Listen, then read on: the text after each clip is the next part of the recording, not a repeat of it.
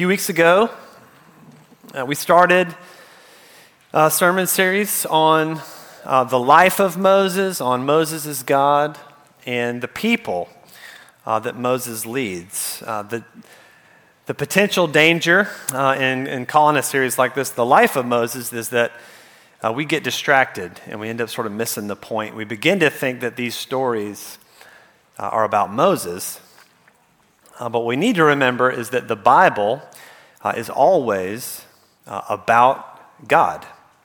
And so, this morning uh, and over the next uh, several weeks, as we continue to look at these pivotal events um, in this one character's life, uh, we need to remember about the scriptures what our catechism says that they principally teach us what we are to believe concerning God and what duty uh, God requires of man. So, if you have your Bible, uh, please turn with me. Uh, we're going to be looking at Exodus 2, uh, verses 11 through 25. If you don't have a Bible uh, with you, uh, we do have it printed for you there in the bulletin. Follow along with me.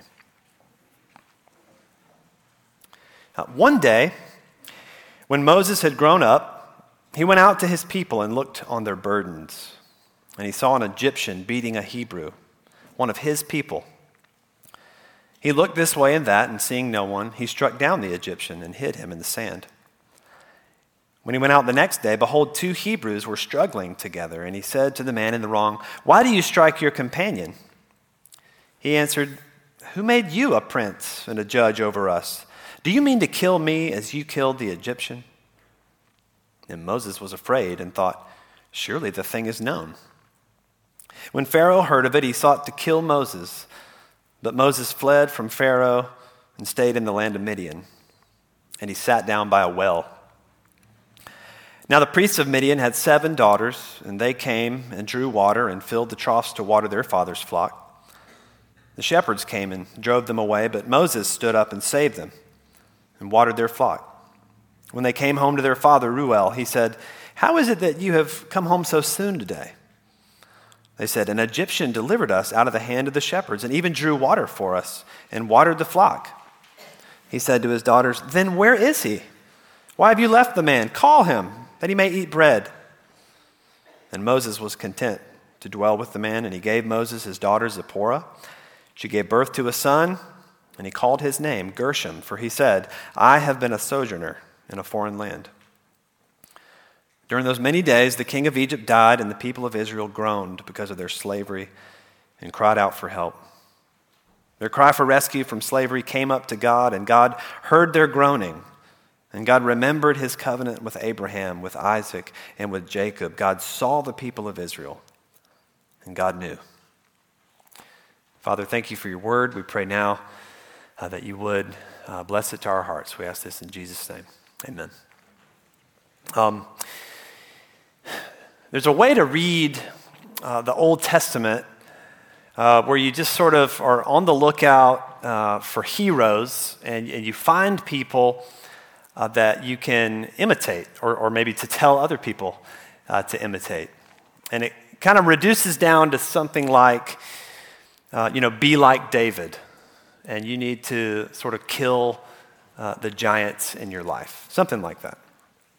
And, I'm very grateful that, in large part, um, at least in our circles, uh, preaching has, has really moved away uh, from that kind of interpretation um, of the Old Testament. It's, it's simplistic, uh, it really misses the point, and ultimately uh, leads people to misunderstand uh, even uh, who Jesus is and what Jesus came to do.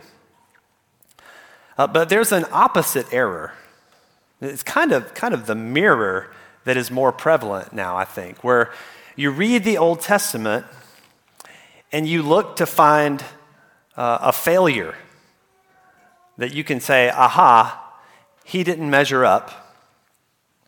And sometimes that kind of preaching reduces to God uses these failures. And so it's okay that I fail too. And there's actually some truth to that. There's a good bit of truth to that. Uh, just like there's truth to the fact that you should be like David. He really was a man uh, after God's heart. But this kind of preaching is also uh, simplistic. uh, tends to miss the point, and I think ultimately leads people to misunderstand uh, who Jesus is and what he came to do. Uh, God is not, is not really interested in, in either one of these overly simple uh, interpretations. The scriptures are so much more rich than that. Uh, what we see uh, in Exodus 2 is a passage that's been interpreted a, a lot of different ways, and thankfully this morning uh, we have an advantage. Um, the New Testament comments uh, directly uh, on our passage, and so we have some Holy Spirit inspired interpretation to help us out this morning.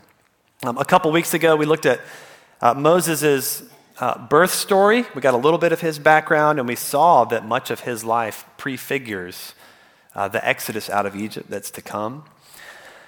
And on the surface, uh, the, the end of chapter 2 here uh, could, could just look like well, here's a story about how Moses ended up in Midian and how he got uh, his family. But there's always, uh, there's always more uh, going on under the surface. So, Todd mentioned a few weeks ago that Moses was pre qualified. If you remember, he was a Levite. His mother said he was a fine child. Uh, but uh, perhaps he's not quite ready uh, to lead Israel out of Egypt, or perhaps Israel isn't quite ready for Moses uh, to lead them out of Egypt. Uh, and so, as we just look briefly at this passage this morning, I want us to look first at well, what are the things that we learn? What do we learn about Moses? And then we're going to look at what did Moses still have to learn? So, so what do we learn about Moses and what did Moses uh, have to learn? And, and, along the way, we're, we're going to learn some things about God uh, and about ourselves as well. Um, so, what do we learn about Moses? Well, the story uh, begins in verse 11 with Moses uh, grown up. Um, Acts chapter 7 tells us that Moses is actually uh, 40 years old here at this point. So, a, lot of time has passed between verses 10 and 11. Um, but he goes out um, to his people. It's literally uh, his brothers. And so, in spite of growing up in Egypt, and according to uh, later in the passage, even looking and appearing uh, like an Egyptian himself, uh, Moses uh, knows, he's aware that he is one of the Hebrews. And our passage says he looked on their burdens. Uh, Moses sees how Pharaoh uh, is treating his brothers. And then specifically, he sees uh, one Egyptian uh, beating uh, one Hebrew. It's the kind of scene that represents the whole situation for us. And then Moses, he looks around and he kills the Egyptian and he buries him in the sand. Now, um, many people, uh, perhaps even, even most, most um, modern uh, commentators, see this as some kind of obvious example of Moses' uh, rage, uh, of his impatience, of taking things into his own hands, uh, maybe even of his uh, sneakiness, as you see him kind of looking around before he kills this man. But that's, that's actually not the picture that the rest of Scripture paints uh, about this scene here. Uh, later on in Isaiah 59 and 63, uh, we find God uh, looking around, the, the same language used, and what he finds is an unjust and oppressive society, and he is looking for someone somewhere to intercede on behalf of the oppressed. And when he doesn't find anyone, he brings salvation and righteousness uh, by his own arm. So it's at least possible uh, that Moses' actions here, uh, or what's described, are an attempt at justice. That Moses is at least trying to make things right when no one else will. Now, if we look at the New Testament, the picture actually gets clearer. Uh, in Acts chapter 7, uh, we have a sermon uh, from a man named Stephen. Uh, it's a famous sermon. Uh, it gets Stephen killed. Uh, he's the first martyr in the Christian church. In that sermon, he's recounting uh, Israel's history. He goes all the way back to Abraham and through all the prophets, uh, right up until their time with Jesus. And when he gets to Moses, uh, of all the things that, that he could have talked about in Moses' life, uh, he takes some time to mention Moses' killing uh, of the Egyptian.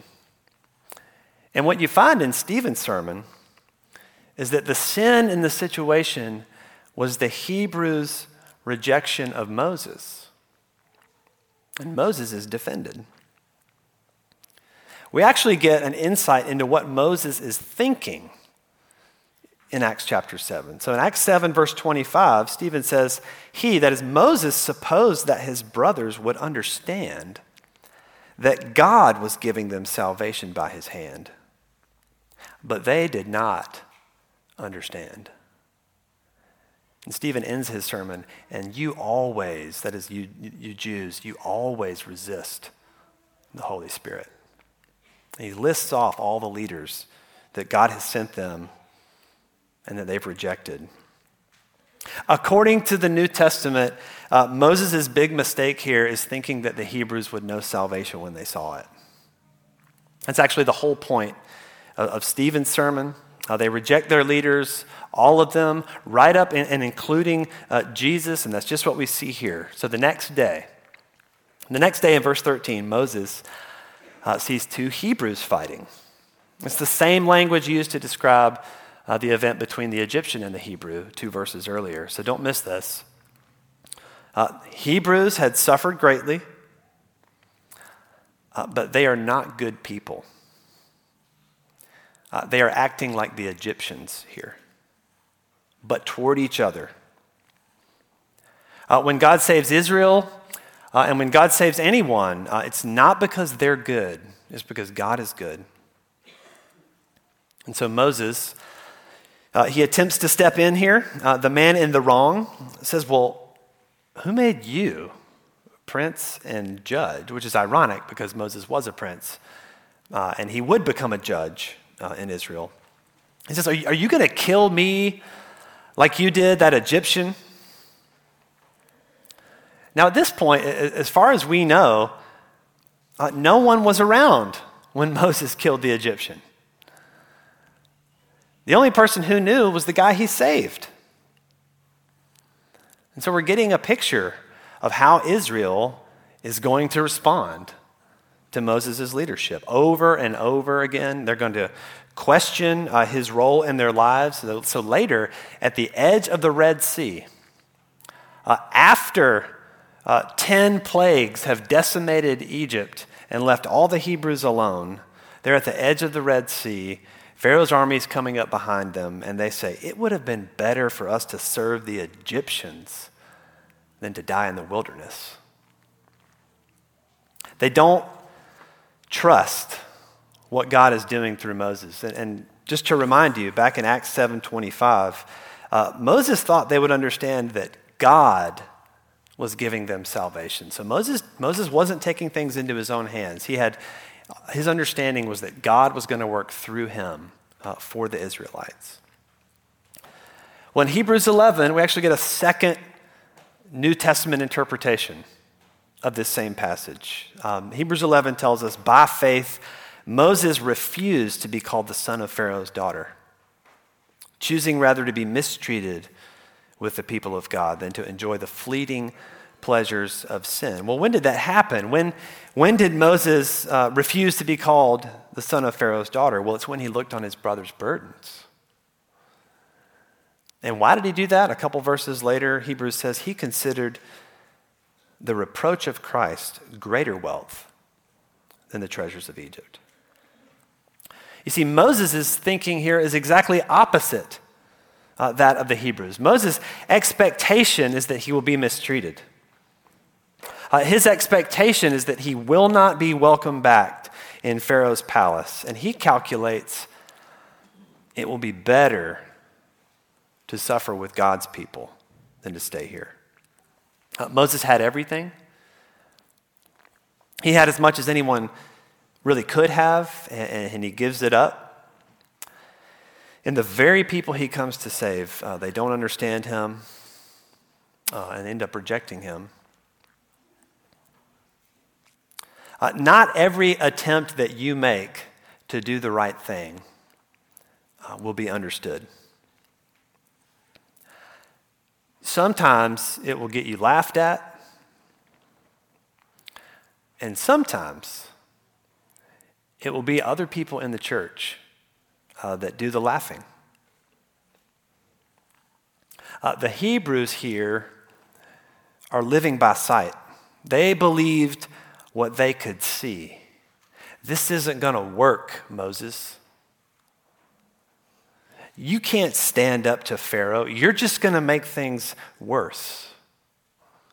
Now, faith is not believing that everything's just going to be fine. Uh, later in Hebrews 11, um, as he's listing off people who believed, he talks about people who were sawn in two uh, by faith. Uh, faith is believing that God is at work in spite of what you see, that God is at work while Jesus is hanging on the cross. And that same God's at work in your circumstances. Uh, Moses gave up everything because he believed God. But there's still more that he had to learn. Uh, he's now on the run and ends up at a well. Uh, we've already seen Moses as a, as a new Noah.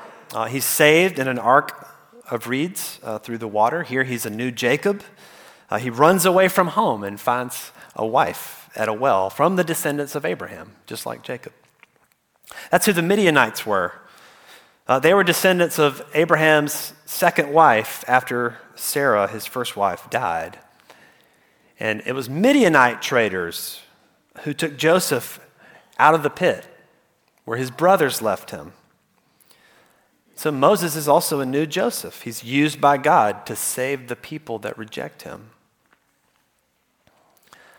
Uh, just as a pastor, I, I am constantly amazed uh, by the deep uh, connections uh, that we find in God's Word. Uh, and, and, the more time I spend in it, um, the more obvious it becomes uh, that it's all breathed out by God. That's not, but that's not the point here. Um, what, we see what Moses learned when we pay attention to what happens at the well. Uh, Moses meets seven women. They're drawing water for their dad's sheep. And after they've done the hard work, some shepherds show up and they take all the water, or they try to take the water. Now, at this point, if you're keeping up with how Moses is behaving, you could almost predict what he's going to do. For the third time, Moses sees an injustice and he steps in to try to make it right.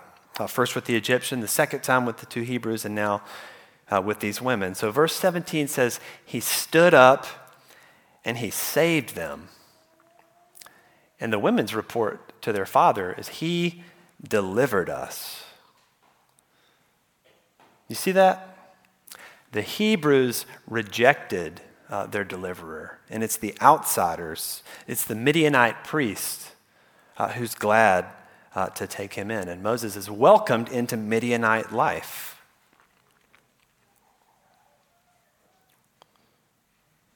I'm not sure exactly what it adds to the meaning, but uh, I do appreciate that they all came back, and the dad's like, Seriously? Doesn't any of you want to get married? Like, couldn't you bring him? Anyway. So Moses gets married.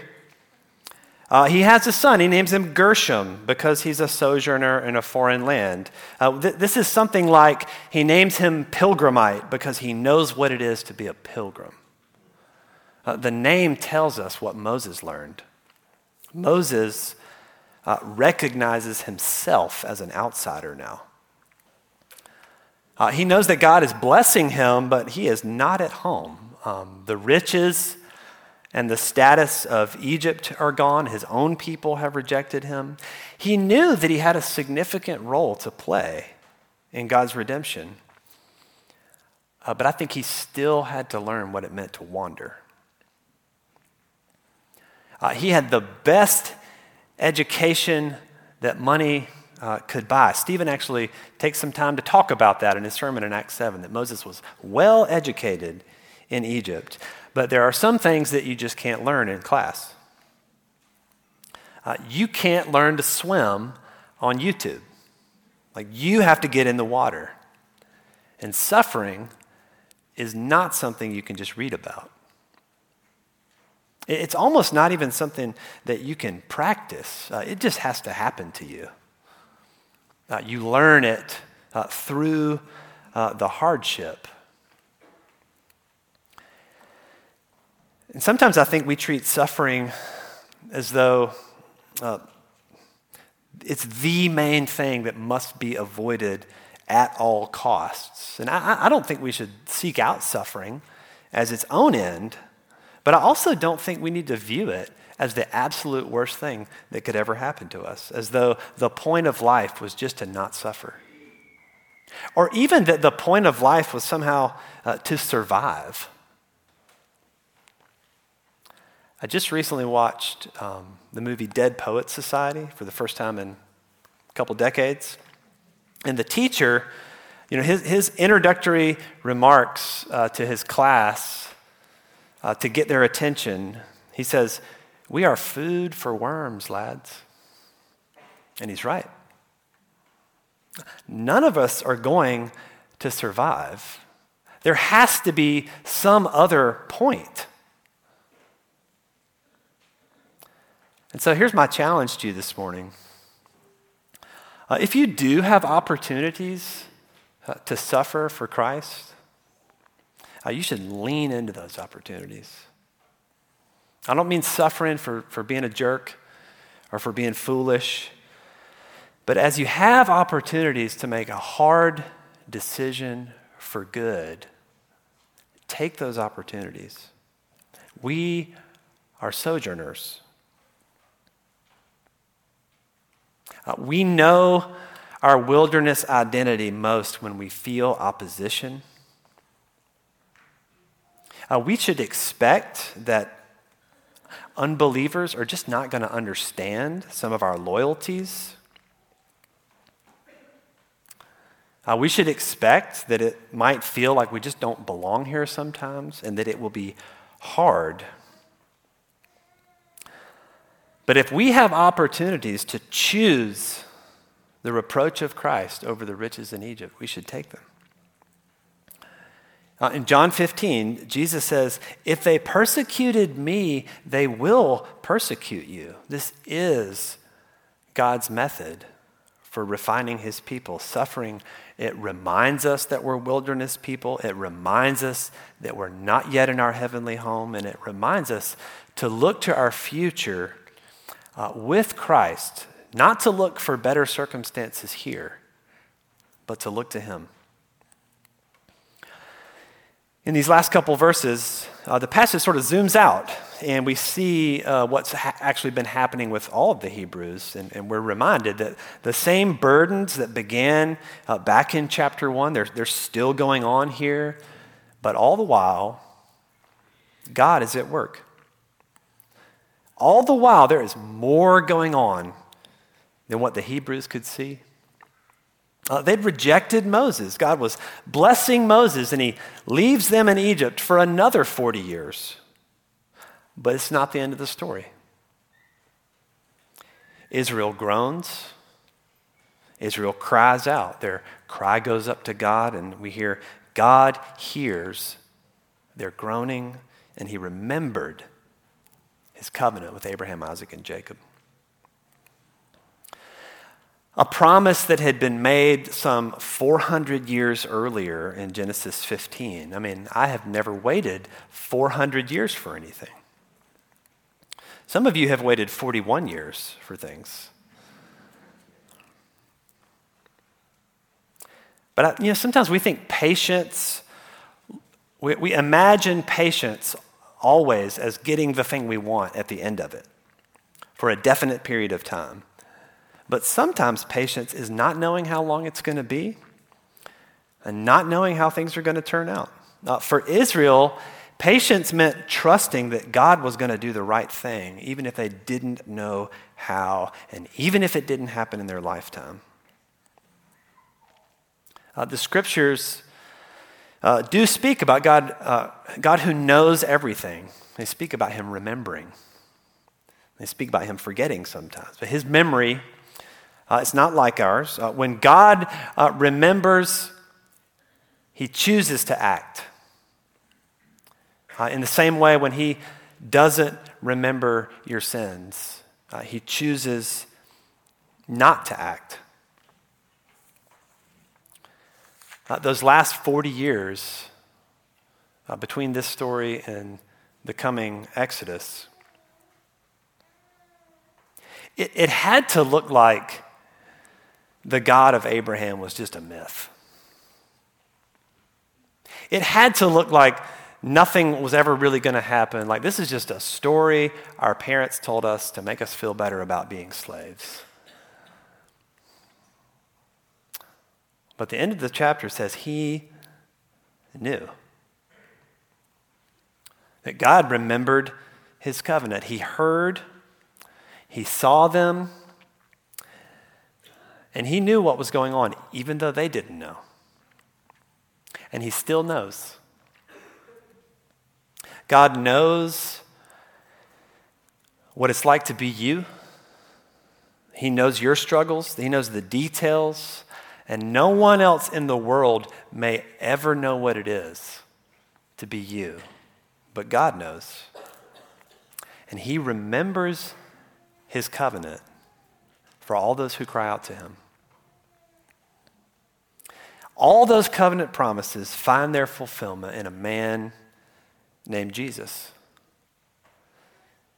And so, just as they had to wait uh, 400 years after the covenant with Abraham to finally get their deliverance out of Egypt, it was 400 years after the last Old Testament prophet before Christ left the riches of heaven uh, to take the side of the oppressed and to call them his brothers and to deliver them out of the slavery of sin and to shepherd us uh, through the wilderness.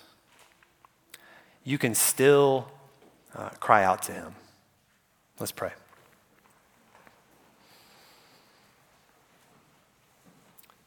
Father, we are so grateful that you uh, do not leave us to ourselves.